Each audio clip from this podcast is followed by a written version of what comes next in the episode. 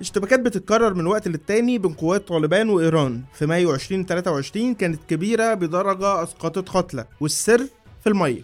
أنا محمد شوشة ومعايا سالي حسام وده هيكون موضوع حلقتنا النهاردة في بودكاست سين جيم في دقائق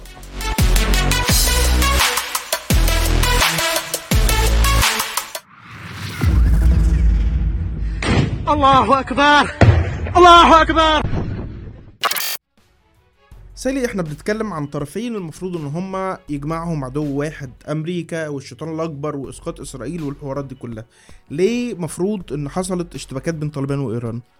الاشتباكات متكررة والأكتر من سبب. هنقدر نفهم مبدئيا إن كون طالبان سنية عايزة تحيي الخلافة من ناحية وإيران دولة الفقيه الشيعية على الناحية التانية ده كان يعتبر سبب مبدئي. الأسباب التانية ليها علاقة بإن طالبان حاليا بتحكم أفغانستان. وكونها دولة مجاورة لإيران ومفيش خطوط تواصل دبلوماسي كالمعتاد يعني ما بين الجيران فأي خلاف ممكن يتطور لمناوشات حدودية. لكن الجديد إن الموضوع وصل في مايو 2023 لإطلاق نار كثيف وسقط فيه قتلى. مع تصريحات من طالبان بأن مقاتلي الحركة عندهم القدرة على غزو إيران كلها في 24 ساعة فده كان الجديد في الموضوع شوية.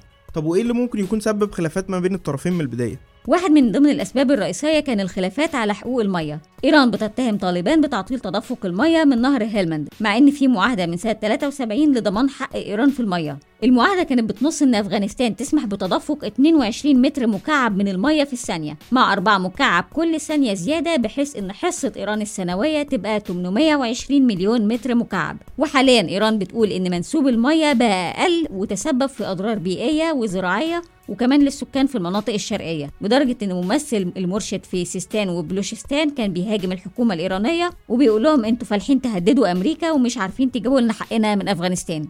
وهل من مصلحة الطرفين حاليا إن هم يدخلوا في صراع مفتوح؟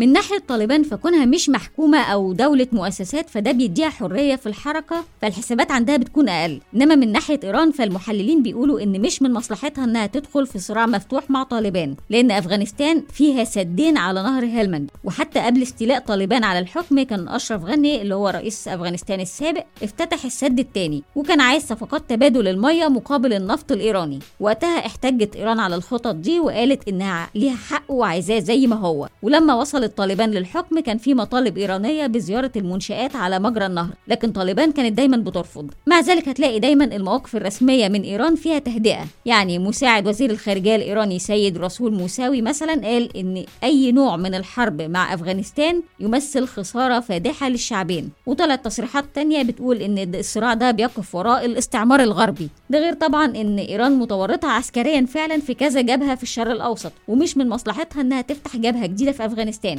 وده هيعمل ليها عبء اقتصادي وسياسي لو حصل. لكن من ناحية تانية الآراء بتقول إن إيران هتفضل تزق في تأمين حصتها في المية علشان مشاكل نقص المية ظهرت فعلا في 2021 لما خرجت مظاهرات المزارعين. وكان في تقارير من الأرصاد الجوية الإيرانية وقتها بتقول إن 97% من مناطق إيران معرضة لخطر الجفاف.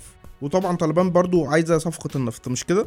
ده سبب. وفي أسباب تانية منها إن مسؤولين في طالبان بيقولوا إن أفغانستان فيها خطر جفاف هي كمان ومع ذلك مستمرة بالعمل في معاهدة 73 ده غير التوتر ما بين طالبان وإيران بسبب اللاجئين الأفغان اللي هربوا من أفغانستان وقعدوا في إيران بقالهم سنين. الأمم المتحدة بتقول إن العدد الرسمي ممكن يوصل ل 600 ألف والعدد غير الرسمي ممكن يوصل ل 3 مليون. إيران كمان عندها أزمة اقتصادية واللاجئين عاملين ضغط على الموارد بتاعتها. في حين طالبان بتقول إن إيران بتضطهد اللاجئين الأفغان دول. وفي مطالب من نواب إيرانيين بطرد اللاجئين الأفغان. وتقارير تانية اتكلمت إن طالبان بتستخدم اللاجئين الأفغان في تحريك مظاهرات ضد إيران.